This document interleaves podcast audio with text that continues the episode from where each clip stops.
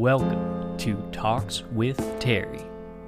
Sit back and enjoy the show.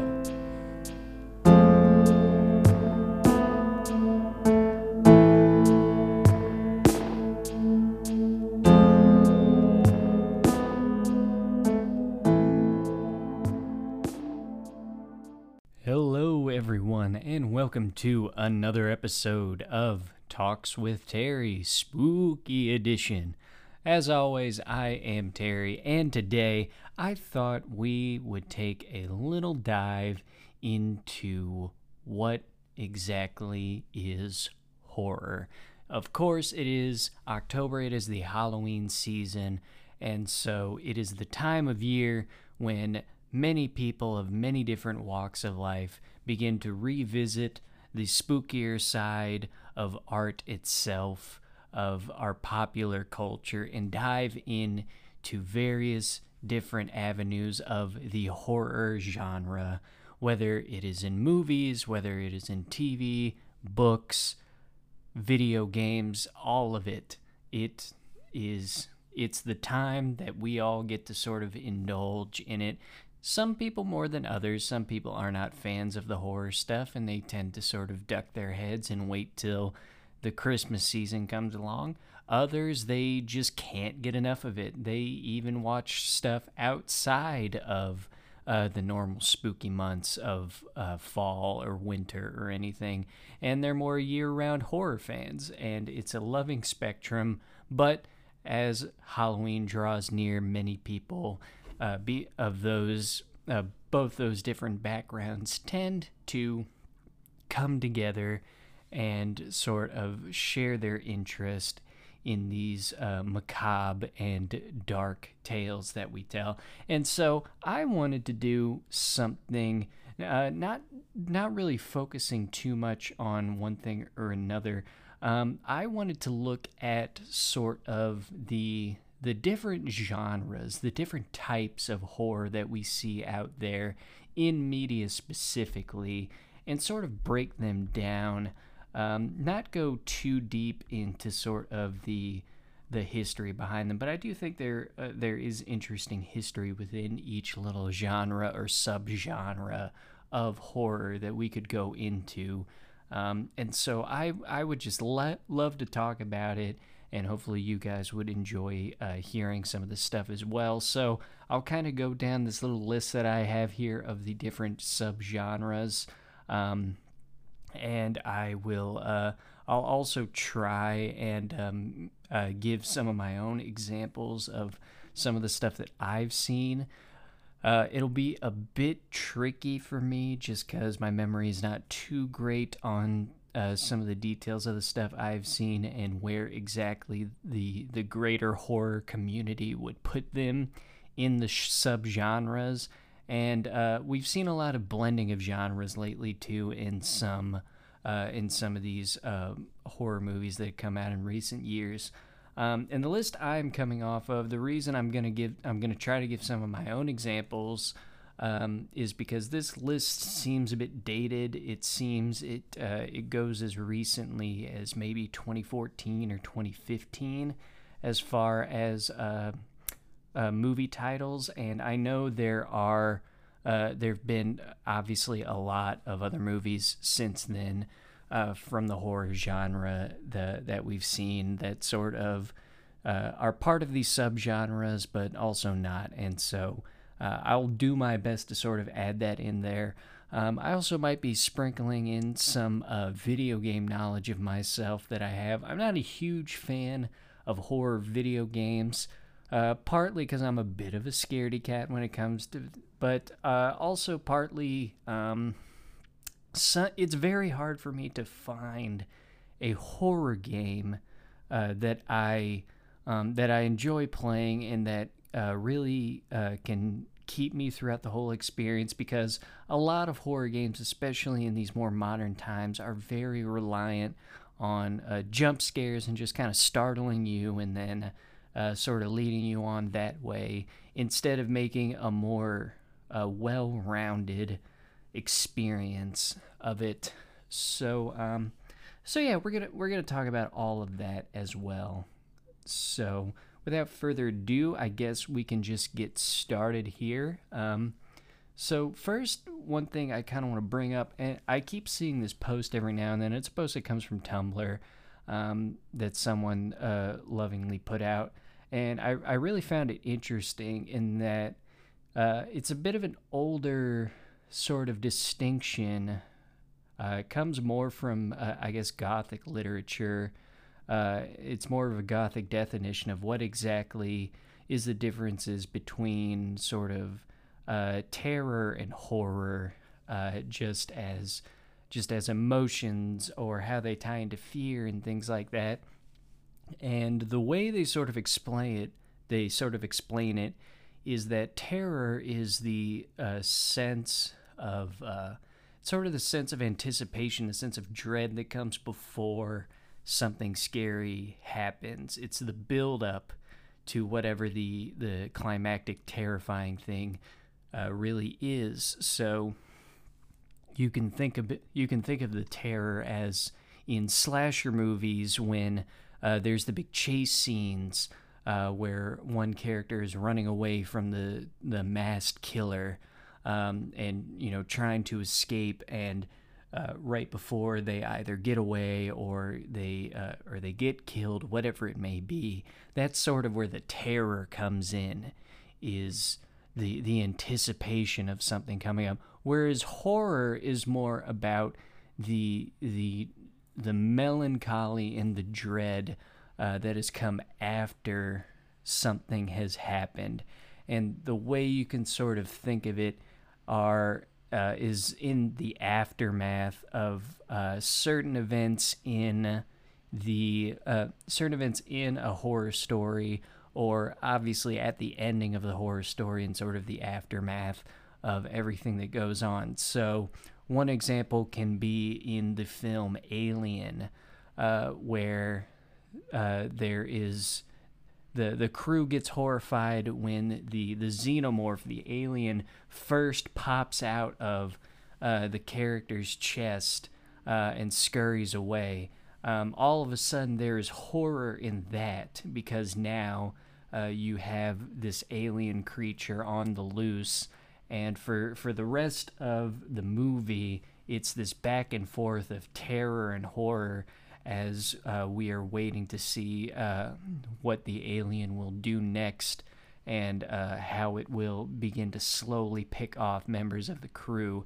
And then, of course, there's uh, there are elements of the horror at the end with um, uh, with what happens to Ripley at the end of uh, the original Alien.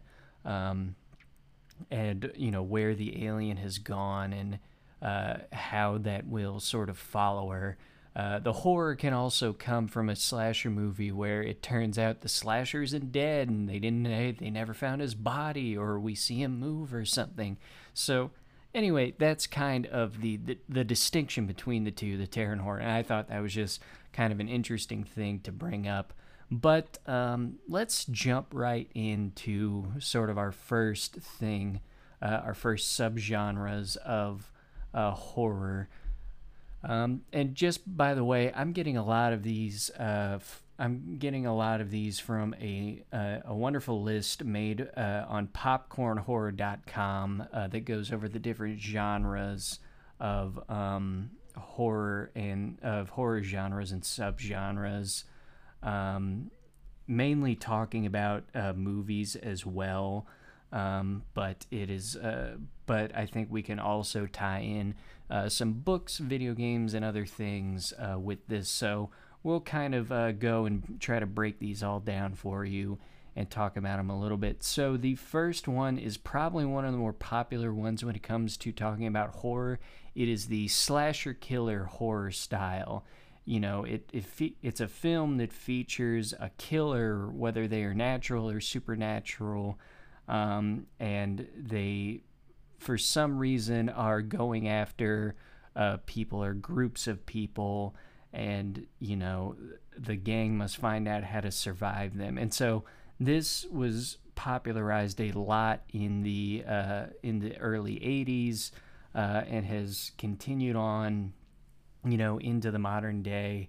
and this is where we get a lot of our big named horror movie villains.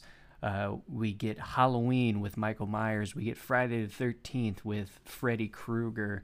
We get uh, A Nightmare on Elm Street. Uh, or no, sorry. big faux pas there. Uh, Friday the 13th, that is with Jason. Um, uh, a Nightmare on Elm Street, that is with Freddy Krueger. And then uh, later on, we get films like Scream, which uh, have the uh, which have the two killers in them, which uh, was a sort of uh, almost groundbreaking uh, reveal at the time. And so, yeah, it's it's a lot of the killer genre. And as we go through, you'll see that uh, there is a lot of subgenre and differences in um, sort of these genres that you know you can kind of put these in. So, for example, like. Um, a Nightmare on Elm Street with Freddy Krueger that one can kind of be brought a little bit into maybe a little psychological horror, you know, because a lot of it does take place in dreams and stuff, but it does definitely jump into the supernatural because that is how Freddy Krueger operates very much on a supernatural plane. Um, but the classic slasher, that is stuff we see time and time again. Every now and then they still kind of bring it back uh, in the horror movie sense. Uh, we've had the remakes of or the remakes or the recontinuings of the Halloween franchise that uh, have come out in the recent years. I know there is um, uh, I know there's a new Halloween movie coming out this month, I believe, uh, that I think is going to try to end the story of Michael Myers. Maybe we'll see. Um, but yeah, that's very uh, it's a very interesting one there. Um, moving on, there is uh, this interesting genre. Uh, it's called crime, and it's there's also another one called uh, giallo. Uh, it's a subgenre, and it's the closest to a thriller movie that horror movies get, mainly because they follow stories of a certain crime or criminal that the uh, that a police officer is trying to follow. Um, giallo, that's an Italian. Um, that's an Italian term. That's an Italian genre. It uh, it more describes the waves. It, it it more describes a wave of horror crime movies that became really popular um, in Italy in the '80s, uh, with films from directors like Mario Bava and Dario Argento. Um, and really, what differentiates these from other, uh, from classic horror movies or classic crime movies, rather, is that there's a lot of depictions of, of death, like, uh, like really up close and personal.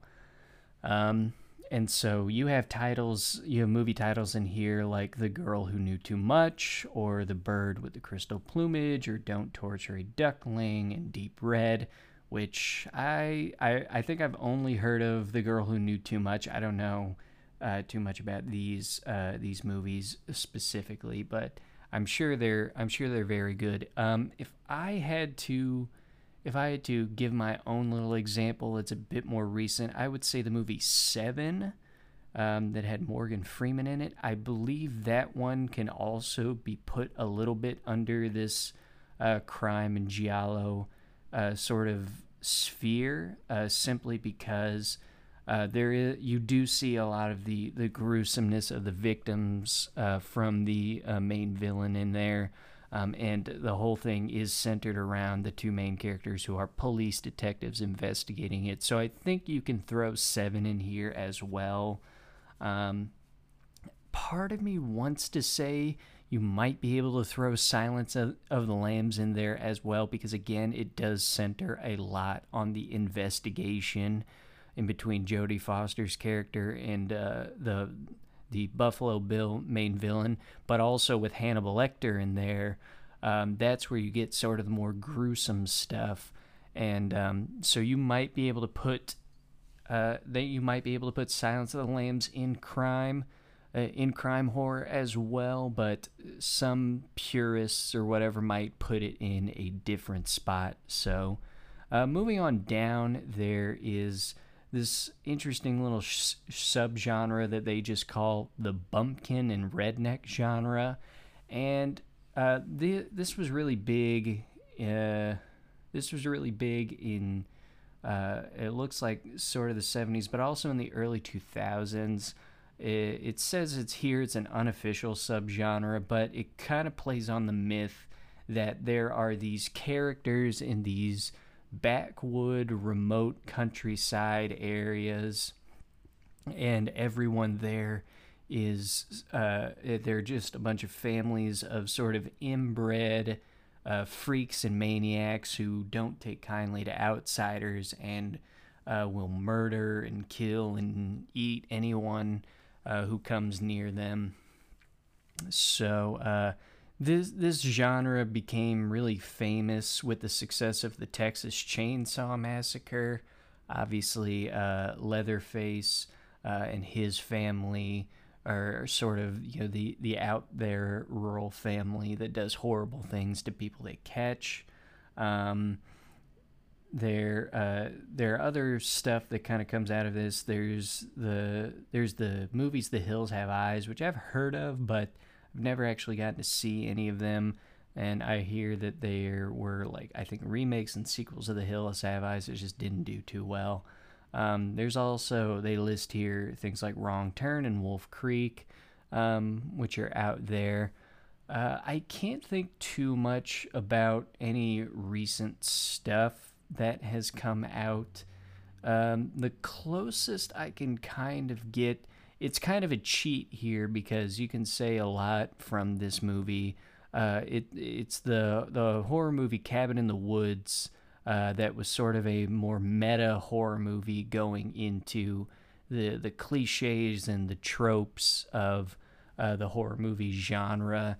And that one kind of plays off this whole remote setting where these, uh, you know, zombie redneck family comes and tries to kill all of these uh, promiscuous young adults or teenagers or whatever even though it's all uh, even though it's all kind of a stage thing by this shadowy government thing. But that's kind of a a, a little bit of an example uh, in a more modern sense i guess. I can't really think of too many more modern examples uh, of it. Um, if we're talking in the video game sense uh, one of the more there there are some examples there, but one of the more recent examples that I could give for this um, is from uh, Resident Evil 7 Biohazard, uh, which came out a couple of years ago and sort of kick, re reignited the love for the Resident Evil series. Um, that one, it, that one, I, I'll talk about it a bit more later, uh, maybe, or I might do a separate episode this month that uh, delves into more horror video games. Uh, but that one's great because it drew a lot of um, it drew a lot of uh, sort of inspiration from various different uh, horror genres. Um, and you see it in the characters that make it up. But it is about a family in this remote part, um, this remote part of uh, of America where no one's seen them in a while. They're very rural, out of there. No one will ever, you know, find them, uh, kind of thing. And that that's a lot where the horror kind of kicks off. Um, so, and I think you can put them in sort of that bumpkin redneck kind of feel, but you can put uh, again because of the nature of that game, you could put it in a bunch of different stuff, which I will bring up. But that's kind of my little example. Um, next is another kind of popular um, horror thing that we have seen a lot uh, in recent years as well. It is the home invasion and survival subgenre, where, of course, it's all about a villainous force or a killer or something that invades someone's home and starts murdering everybody. And again, that has that is a lot of examples that you can throw in there. Uh, the examples they give are them and inside and the strangers and You're Next. Um, another example that I can think of is the very first Purge movie, um, because that one is very small and localized and takes place inside of a house. Um, even though you know some people might not call it a, a, true horror movie, but that would be my guess as to what um, uh, is a good example of what a home invasion uh, sort of subgenre would be uh, for a more modern movie setting. Uh, then we get into the monsters and creatures, which are as classic as horror gets, um, starting, you know, as early as the 1930s. Um, and coming from, and you know, this goes back to the beginnings of horror with Mary Shelley's like Frankenstein or, uh, uh, you know, Bram Stoker's Dracula and Nosferatu, things like that. And you know, there are a there are various different versions of monsters and creature movies that you can find. Obviously, you have the classics like Frankenstein and uh, The Mummy, the one from the 30s where the main villain is an actual mummy. Uh, there's also there's also things like Leprechaun and Troll Hunter, and usually these classic monsters are based off of something mythological or from early literature kind of thing that's kind of what makes them uh, classical. Um, next, you have uh, what this article calls uh, neo monsters, or sort of the newer monsters. These are stuff where they're not really from mythology or anything. They're sort of monsters made for the genre and built out of the genre.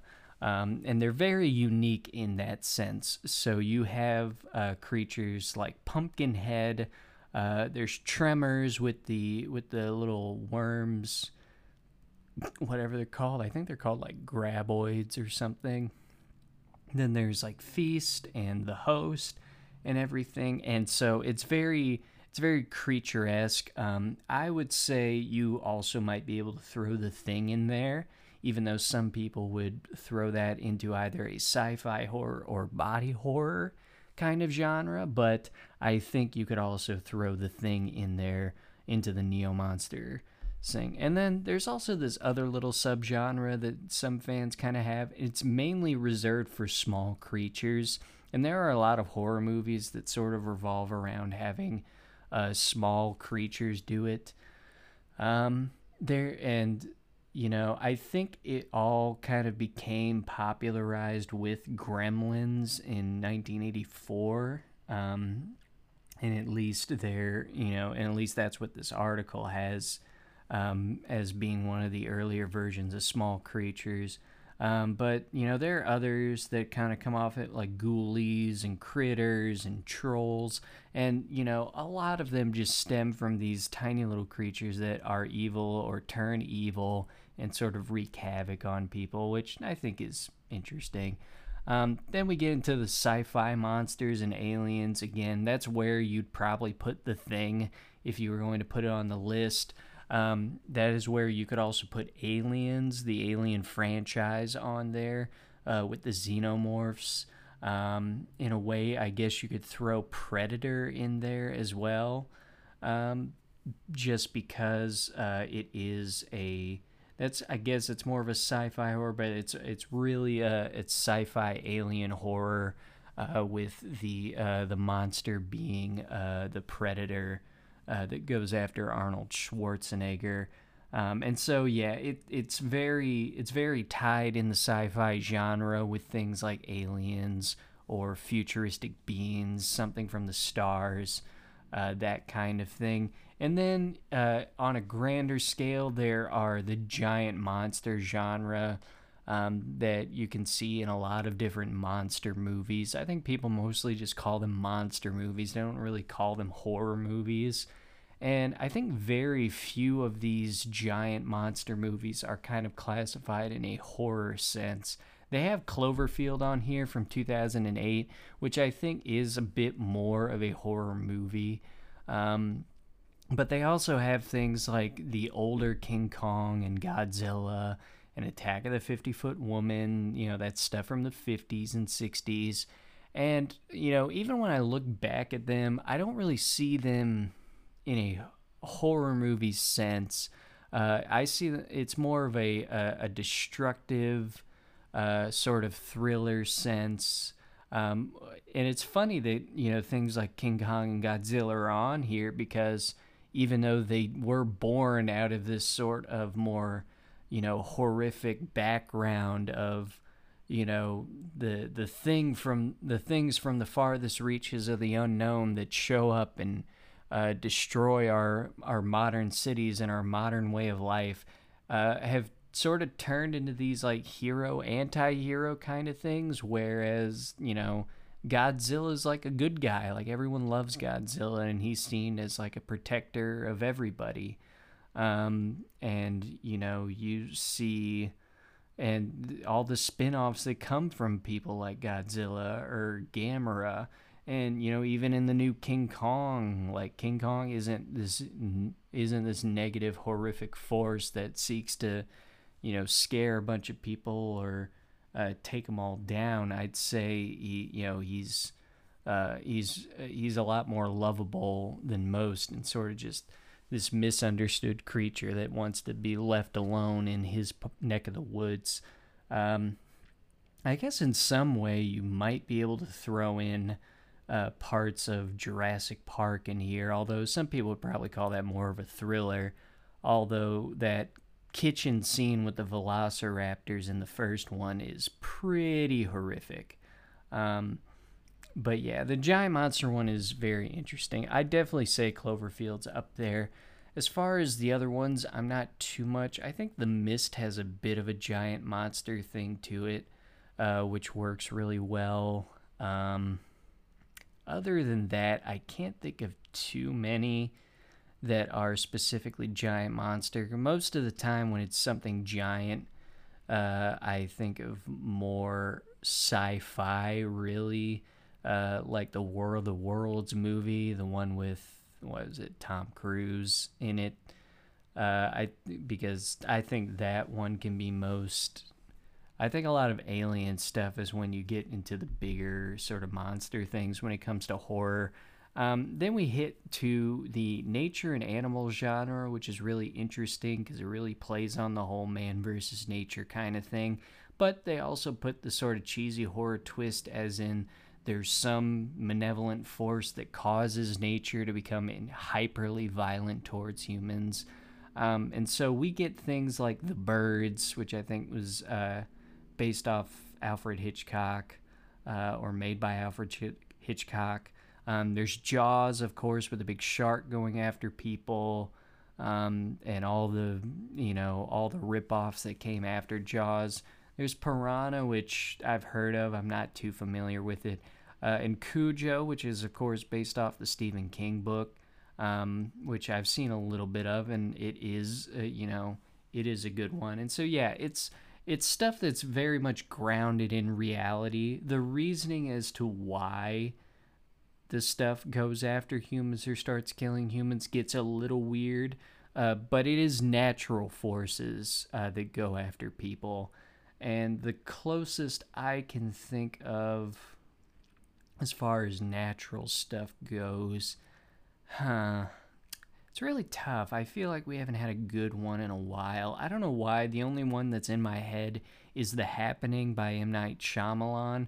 But that one was weird because you couldn't really tell what the force was, if it was mass if it was mass hysteria, if it was the plants forcing people to to die or something or the wind that people have. It's very strange. Um, so that that's kind of a weird one on there. I can't think of too many natural ones. I guess The Shallows is one I think about that surfer chick who uh, gets attacked by a shark and has to deal with it by herself. That's a bit more of a recent one. Um, there is what is it? What is it? Uh, the Liam Neeson one, The Grey, I think, where Liam Neeson and a bunch of people get stranded in the wilderness. Um, that's that's more traditional man versus nature, but they do get hounded at by uh, by a big pack of wolves, and so that that you might be able to throw that into the nature genre. Um, speaking of wolves, the next one they put in their whole other category, which is the werewolf genre. Um, these next two ones are honestly just the two big classic uh, movie monsters. There's werewolves and then there's vampires. Um, the werewolves, they have a bunch of old ones. They have the Wolfman and the Howling and American Werewolf and Dog Soldiers, which I've never heard of. Um, but you haven't really seen too many werewolves, I think, in modern times. The only one I can really think of was oh god, the Underworld movie series where it becomes like a vampire versus werewolf kind of thing. Um, but that one's a bit more of an action thriller instead of a horror. And I guess you hear Twilight, but again, that's not really horror based. Um, so yeah, I guess you really we haven't seen too many uh, werewolf stuff in recent years, which I, or I could be wrong, but I'm not really up to date on uh, what we do have. Uh, and then, of course, there's the vampire stuff based off of the old movies like Nosferatu and Bram Stoker's Dracula. And, you know, we've had vampire movies for a while now.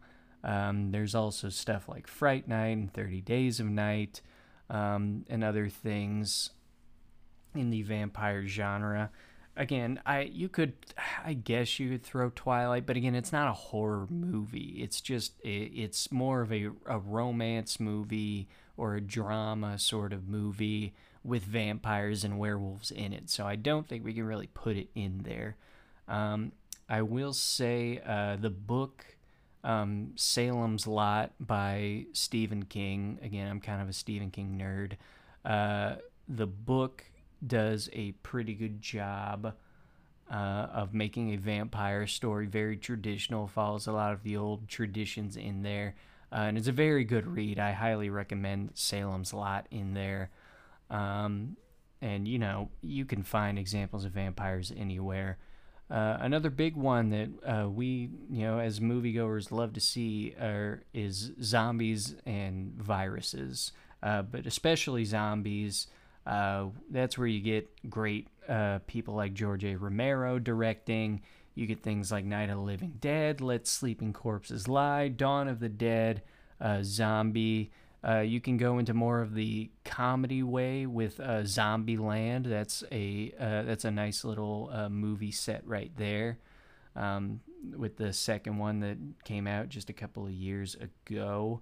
Um, and then there are there are a few others. Funny enough, zombies are used a lot in the sort of horror comedy or even horror romance. Uh, in the horror romance stuff, where there everything centers around kind of a romantic story. Uh, there was the there's the movie Warm Bodies that was sort of a Romeo and Juliet kind of ripoff uh, with the Romeo character being a zombie um, which it was kind of a fun, cute, dumb little movie. Uh, but yeah, zombies have been around a while, and yeah, we all see them. Uh, another great example that has come from recent years has been World War Z. That has been a really good look at uh, zombies. Um, I guess you can also say I Am Legend. I don't know if you'd call those creatures zombies specifically. They kind of behave like them a little bit, but you know, you you can look up a zombie movie and you will find thousands of them because it's very popular.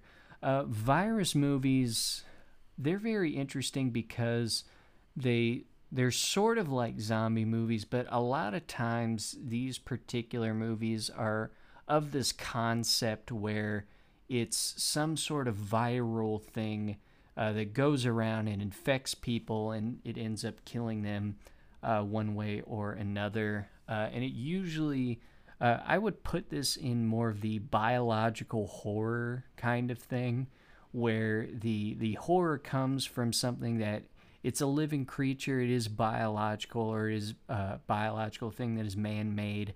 Um, in a lab, but it's not necessarily zombie stuff. This going back to the Resident Evil thing, Resident Evil is very much set in the biological horror because every because everything that kind of creates their version of zombies or whatever is not a sort of zombie plague or zombie thing it it's something that's just called like a virus you know that's like the T virus or something where the strain can force people to you know, sort of become mindless zombie characters or zombie creatures uh, that just want to eat human flesh or whatever.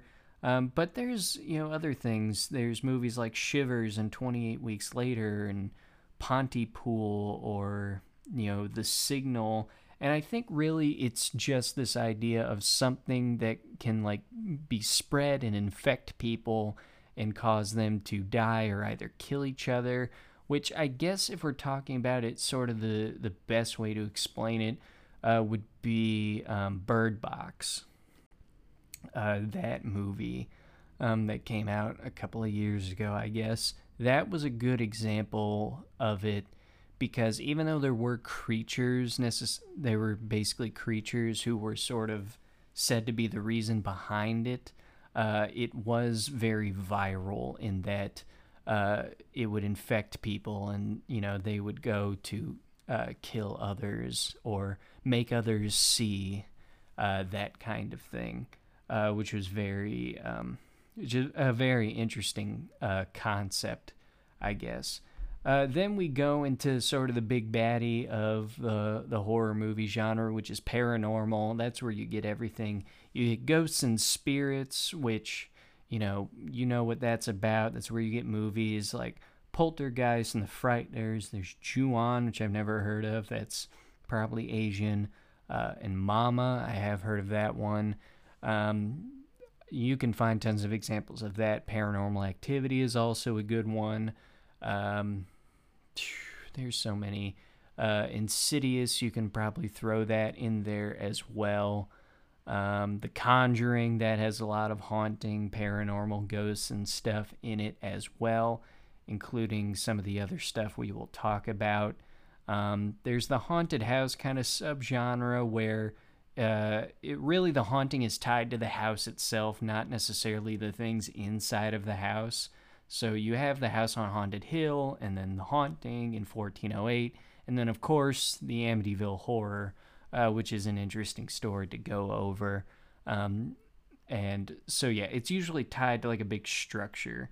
And I'm just to throw out there for my nostalgia uh, there was a kids sort of Halloween movie uh, that always played on like Cartoon Network or something uh, called Monster House, which. Uh, which was a, a fun little sort of spooky, scary thing where uh, there was the house, you know, the house across the street was alive and it would, you know, start to like eat kids or something like that. It, it was fun. I, I remember watching that a ton. Um, so there's that. There's the possession genre that is usually when a ghost or a demon sort of possesses uh, a character and causes all sorts of spooky happenings. Of course, that's where you get films like The Exorcist. Then the Exorcism of Emily Rose, which is loosely based off of an actual exorcism that took place, um, which is also a fascinating story if you look it up. Uh, there's also The Rite and then uh, Possession. Um, there is there's another one. There's another movie I want to throw out that I did watch a while ago. Um, I it's kind of weird where you would put it uh, it's definitely supernatural. It's I'd say it's possession, um, but it's also a little bit of witchiness in it. It's called The Autopsy of Jane Doe. Um, it's a great little movie about uh, a about two characters who work at a morgue. Um, and they, you know, they're all ready to leave uh, for the weekend or whatever. And then a mysterious woman's body comes in who's you know just given the moniker Jane Doe. And they you know need to do an autopsy on it right away. And as they progress they find more and more strange happenings uh, about the person's body and it becomes more and more scary and haunted and I recommend it definitely um, which is why it's weird for me to put it in either possession or witch stuff, but it's definitely a good supernatural uh, genre thing. Uh, then there's one, there's devil and demons and hell, all the stuff that comes out of the satanic panic of the 80s or whatever, where you get stuff like the Beyond and demons and Prince of Darkness and devil or whatever.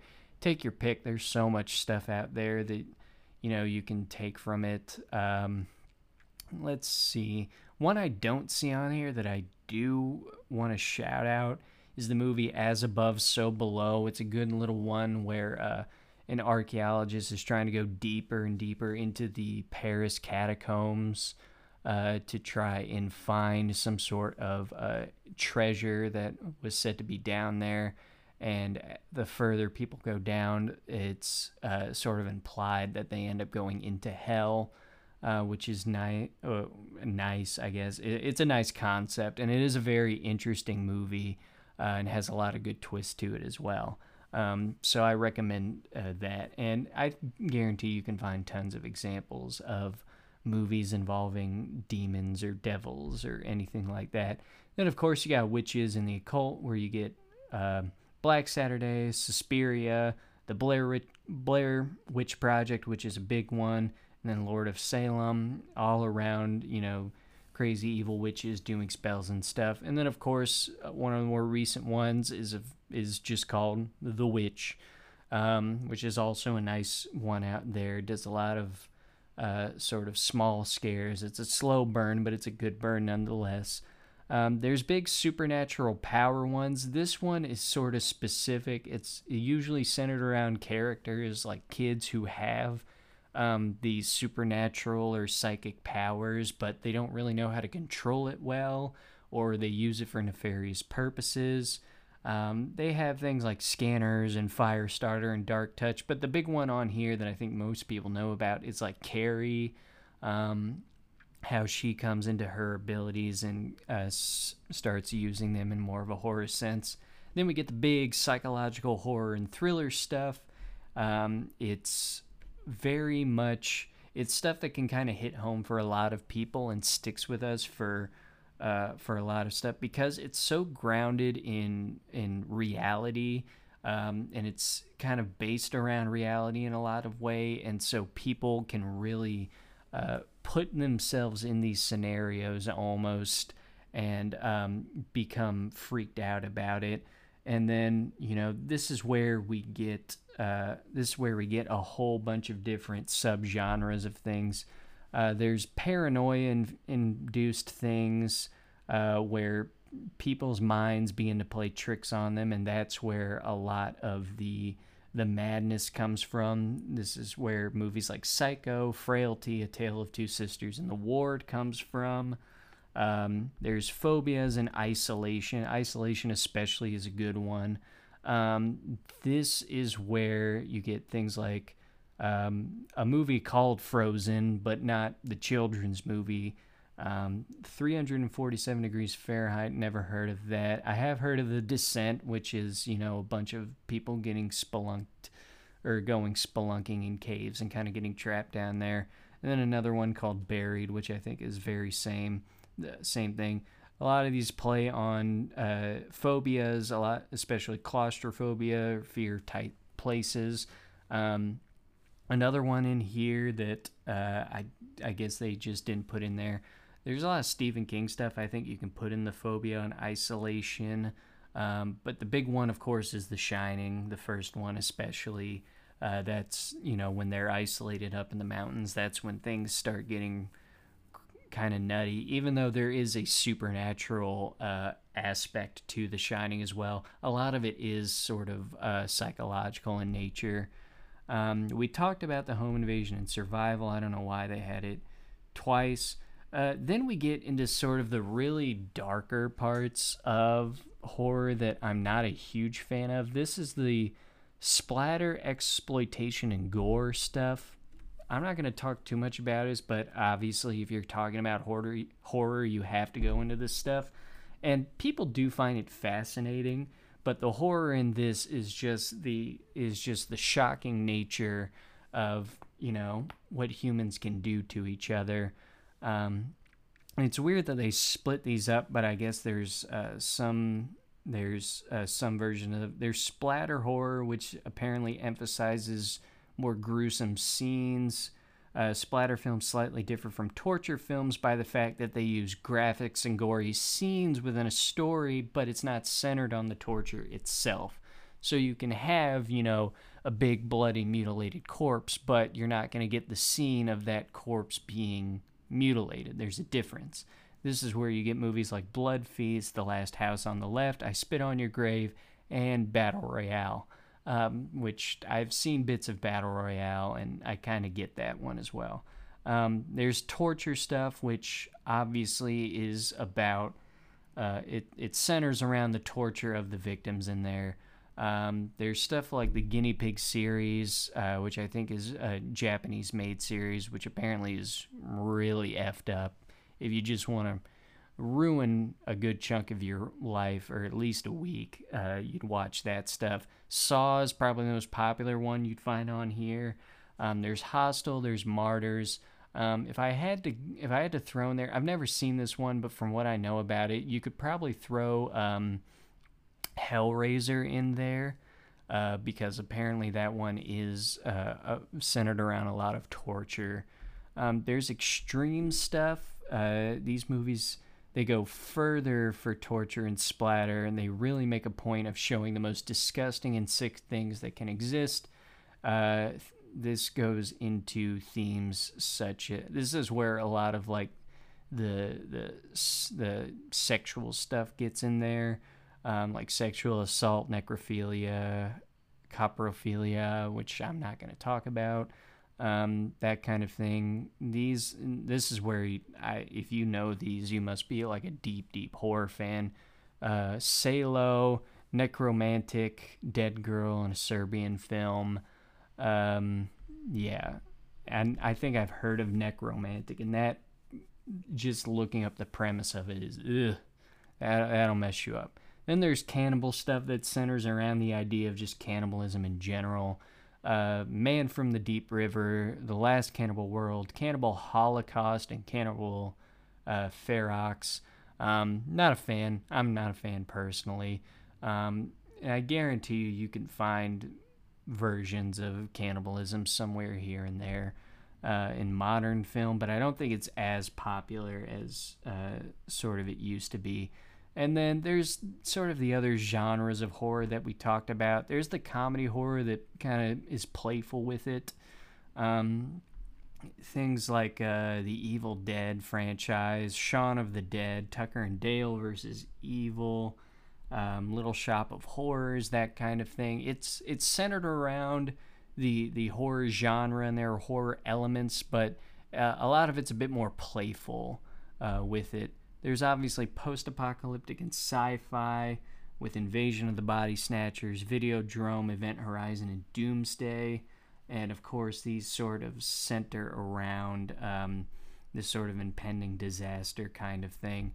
Uh, there's this one they throw in here called teen horror, which I think just uh, revolves around the cheesy teen actors and dangerous situations kind of things, which uh, you know, I'm sure we've all seen a terrible one here or there. There's the romance stuff, which has, you know, the horror stuff's kind of in the background or it's very dark kind of sounding things. Um, it's often linked to vampires because I guess they're very sensual some way or whatever. Um, this is again, this is that that movie Warm Bodies that I talked about, uh, the Romeo and Juliet story, just, you know, with one being a zombie, that kind of thing. That's where you get the more uh, romantic stuff. There's also movies like Near Dark, uh, Let the Right One In, and Thirst. Again, most of them are vampire related because people have put a lot of sensuality into the vampires in recent years, which I don't get, but who knows. Um, there's, I like this one because they just call it creepy kid horror.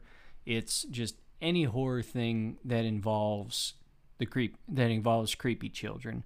So there's the bad seed, there's the omen, uh, Children of the Corn, which is a great one, uh, and then just 2008's The Children. Um, one kind of a cop out, uh, which can you you can put in more of the creepy doll one, is I think called The Boy. Um, and it's you know it just centers around this creepy doll that you think is haunted through the whole time um, but i guess you'd put that i you could technically call it creepy kid one i guess but it's not actually a kid it's a doll um, so yeah you'd probably put that more in the creepy doll with things like chucky and annabelle um, and a whole lot of others. There's gothic horror. Gothic horror is uh, I, a lot of people kind of try to they kind of just throw gothic in various places, but I think when you talk about gothic horror, it's um, it's very not only does it have a lot of horror elements, but it's very it's depressing, it's melancholy, it's melancholy. There's a bit of romance here and there. Um, but it's it's the stuff that's really inspired by the the older sort of gothic writers like Edgar Allan Poe um, and Mary Shelley and Bram Stoker and all of that. Um, and so a lot of these are kind of set in in in a, they're sort of period movies. They're set in specific older time frames. This is where you get things like The Woman in Black, Dracula, Interview with a Vampire, and Sleepy Hollow.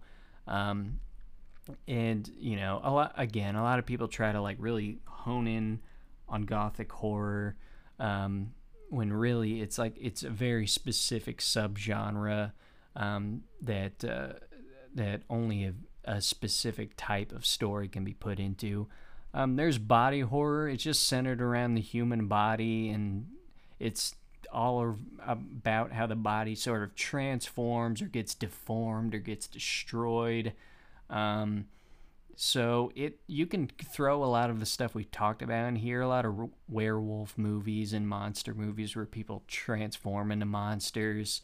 Uh, can be thrown into the body horror, like an American Werewolf in London, I guess, or The Fly. There's a movie called Society I've never heard of. I've heard of Cabin Fever. I've never seen it.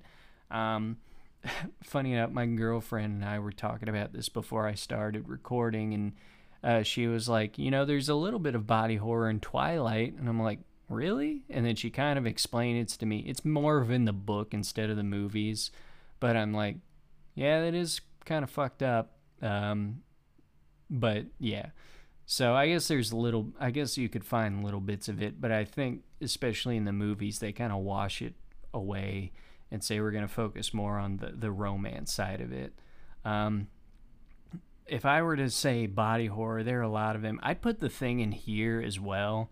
Um, you you know, I mean, it, yes, it is very sci-fi monster movie stuff, but just the way that they are able to puppeteer uh, what the thing what the thing is and how it moves and shakes and everything, it it's very much body horror and very scary stuff. Um, you can probably find a lot of body horror as well in uh, in video games. There are a lot of good essences of body horror in that. The best one you'd probably find is the Dead Space series uh, because the necromorphs in there very much uh, embody the sort of body horror genre there. So definitely give that a look if you're interested. Lovecraftian and King horror. Now, I was going to make this whole episode about Lovecraftian horror, but I kind of ran out of time and I didn't know what to research and I didn't know if I was going to have enough if I was going to have enough thing for time. Uh, but anyway, these types of horror center around these two big offers. Lovecraftian horror, I kind of put in this idea of it's cosmic horror. It's it's a it's a horror that is so massive that you really can't wrap your whole brain around it. It's not like, you know, the entity you're going on is not just a killer in a mask. It is this much more bigger, darker force that sort of surrounds uh, surrounds this location, surrounds the story. King does uh, Stephen King does it very well too, even though a lot of his stories has that evil force focused in a singular place you know, it's focused on Cujo. It's focused in, um, it's focused in uh, Jack Torrance in The Shining or at the Overlook Hotel. But, uh, but as you read all of his different stories, you see there's this miasma of darkness that goes around all of uh, all of this stuff, and to where it's it's this just this this being that seems to just exist in the world and it causes all of this horror. And H.P. Lovecraft was really good at doing this, and he made a lot of monsters and a lot of creatures uh, that sort of embodied this, where just their influence over people was enough to drive them insane and change and shift the world around them. The the best one, of course, of Lovecraft that everyone knows is Cthulhu, uh, one of you know the old ones that uh, is said to you know sleep really deep down in the lowest pits of the ocean, and you know, but he's so powerful and his his his existence is so crazy that anyone who gets close to I keep forgetting the the little town that a lot of um, that a lot of H.P. Lovecraft's stories are uh, are put in. I think it's Ismith or something. Um, but but yeah, when you go there, there's the there's so much of these horrid things, these horrid creatures or people that you see, and that uh, but those are just the results of the existence of these of these beings, and that's why people call it cosmic horror because it's first of all, a lot of that stuff is said to have come from space, especially in H.P. Lovecraft sort of uh, sort of universe. A lot of that stuff has come from space and just come to Earth. Um, but you know, from from way way in the beginning. But anyway, it's it's such a force that is beyond just the Earth or just what we have made as uh, as as a people, as a consciousness, as a collective consciousness. Um, that it, it, it's a completely different ballpark in terms of horror. But anyway, that's the best that I can explain of of Lovecraftian horror and King horror, and more importantly, the cosmic horror that uh, puts it all in. But um, whew, I I went through a lot. I didn't think I've almost been talking for an hour, and I didn't think I'd get an hour out of myself today. But, you know, thank you so much to popcornhorror.com, whoever runs this site or, you know, made this list many, many times ago. Uh, thank you so much for giving me this list and being able to talk about it. Um, again, I'm not like the biggest horror fan compared to other people out there, but it does intrigue me a lot um, just to see, and a lot of the artistry and a lot of what people can come up with, you know, what things are in the darkest parts of people mind of people's minds, and how do they how do they express that in in their media in their art. Um, and you know the, those horror aspects have gone on to you know shape a lot of our popular culture and everything I think it's I think that's one of the reasons we had like those roving bands of killer clowns like in 2016 or something. Um, I think it's why a lot of people go on to be like serial killers. Not everyone, but some people can get influenced by that. Although, funny enough, I think if you listen to a bunch of true crime, you'll actually find that it's not so much horror movies, it's more of like more mun- mundane stuff, I guess. You know, some of them are like thrillers that might have a killer in them or something, but it's usually stuff about like, you know, wannabe heroes or something like that. It's it's very fascinating. Um, but yeah, I I I do have an appreciation for horror and the people who just you know cover themselves in it. Um, and I, I especially love things rooted in old legend, urban legend, mythology, uh, that kind of thing. It it touches all these fun little uh, nerdy, nerdy little clicks in me and in my brain. Um, so yeah, that's that's really great. I'd love to hear from you guys what you like in terms of horror.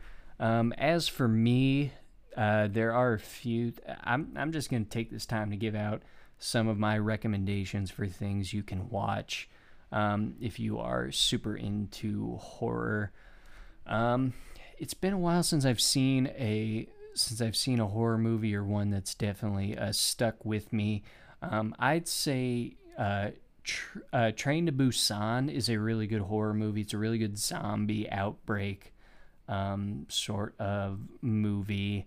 Um, and it's it's a very interesting premise, and it all takes place on a train and everything. And there's a lot of good character development and stuff in there. Um, so I I definitely would say uh, Train to Busan is a good one to uh, watch. Of course, any of the classics out there, whether it's Nightmare on Elm Street, uh, Friday the 13th, or uh, Halloween, um, all those good slasher ones are, you know, you can't go wrong with any of those uh, older classics. Um, you know, check out know, check out some of your streaming services, especially Netflix. You know, they don't always hit it out of the park, but sometimes they make a movie that's like really good. Um, the last one I saw, it was a few years ago when it uh, when it came out, but it was called The Ritual, and you know, it was about all these guys that get stuck in this forest in the middle of like Norway or something, and uh, they have to deal with like this weird cult and this monster in it, and the monster that they have in there, who whoever designed that did a fantastic job. Um, it, it was that was a great one uh, to see, uh, to be a part of. Um, uh, so that's kind of it for movies uh, and everything. As far as books go, um, I've read a, a couple of uh, sort of horror movie books out there. Most of them have been sort of sci-fi, dystopian kind of things, but some of them you could call horror. Um, Something Wicked This Way Comes by Ray Bradbury is kind of a, a nice, light, fun one, I guess. Uh, it's definitely dark. There's definitely a lot of dark and foreboding stuff about it. Um, and you know the plot and characters come across really good um, there, and so I would definitely recommend it. It's the story about uh, a couple of best friends who are witness to this sort of supernatural looking uh, carnival that comes to town. And uh, when it's here, a bunch of mysterious happenings and disappearances and changes uh, begin to occur uh, to their town, and you know they try to team up to stop it. Um, you know, while also maintaining themselves and their own sanity, I guess. Um, that's a good one. Again, Salem's Lot by Stephen King. Honestly, anything by Stephen King uh, can be a really good horror stuff. But I read Salem's Lot. Um, I, I, enjoyed it a lot. It's a really good traditional vampire story. Uh, it, it has a bit of a slow burn at the start, but he builds up the suspense and all the characters and you know he, he does a good job of making the town that this event occurs in a character instead of just you know the one or two main characters uh, that revolves around um, this story. A lot of great uh, twists and turns and everything. A lot of good um, horror stuff in there. Um, and then, of course, I as I said a couple episodes ago, I just finished The Terror. That's more historical fiction. Um, there isn't a whole lot of horror and stuff in there. It's more of, I guess, suspense. Uh, but there are some pretty good spooks that I think you can get out of it. More more dread than anything, um, but that that's also a good one. Uh, as far as video games, if any of you are gamers out there or are interested in uh, gaming and the stories that are in them, there are tons of horror stuff that you can check out. Of course, I said uh, the Resident Evil 7 Biohazard game. Uh, that's a really good one. It is one that pays homage to a lot of uh, traditional horror genres, uh, specifically the slasher, the more biological, and then the more kind of psychopathic uh, trap setter vibe. That one is. Uh, uh, that one it's a really good one and then the more recent one that they just came out with which was resident evil 8 which is the village um, that is a great one. It covers uh, again, it covers a lot of other stuff. It covers more. It covers a bit of vampire and werewolves. It covers the sort of um, sadistic scientific tinkerer type uh, with all of his machines. There's a bit more of a uh, there's a bit more of a monster feel from one of the villains, and then another villain uh, takes a lot of the uh, creepy doll um, psychological horror aspect to it. So definitely check out the some of the more recent Resident Evil games. Those are very good. Um, there's also uh, a couple of games out there called The Evil Within. Those are very much uh, they're very much set in um, psychological horror. um, as well as standard like um, as standard zombies, um, as well as uh, kind of supernatural, but everything has to everything takes place in in the mind. Um, and so it's uh, it has it's great scares, great story um, by the end, uh, great action and everything like that. So I definitely uh, recommend that. And also one um, which some people would call would call it a horror uh, video game, other people would not. Um, I'm going to put the Bioshock series out there, specifically Bioshocks 1 and 2.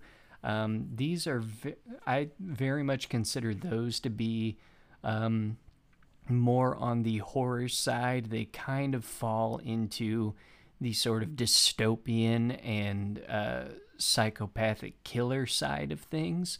Uh, it's a very great premise. Um, it takes place in the city of Rapture, which is this sort of, I like to say, a libertarian, uh, Ayn Rand paradise city um, underneath uh, the o- like in the ocean, like at the bottom of the ocean.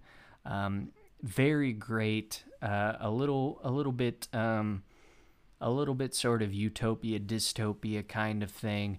Little science fiction or supernatural here and there, um, but nothing too out of the ordinary. But it it hits a lot of those horror notes, especially things like uh, the isolation, the being stalked by, uh, the being stalked by enemies, um, you know, all all that kind of stuff. Again, some people wouldn't really call it a horror uh, thing. I definitely think there are some scary parts to it. So, anyway, yep, that's it for me, and I think that'll do it for this episode. So, thank you all so much for listening. Um, I, funny little story. I tried to get this show on uh, Google and iTunes, and it was such a headache uh, and such a failure that I just gave up and said, "Screw it! I'm already on Spotify."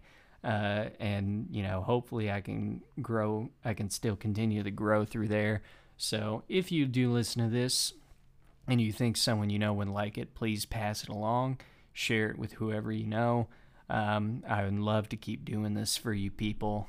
Uh, so, yep, you're you can still find me on Spotify. Uh, if you want to reach out to me, talkswithterry at gmail.com. Uh, that's a great way to do it. Again, I'm also on Twitter. Uh, I believe it's at uh, T with T pod uh, or the T with T podcast. Um, official Talks with Terry Twitter page. Not much has gone on there, but that's probably where I'll be posting any important updates uh, with what the show is going and when uh, what the episodes are going to be doing.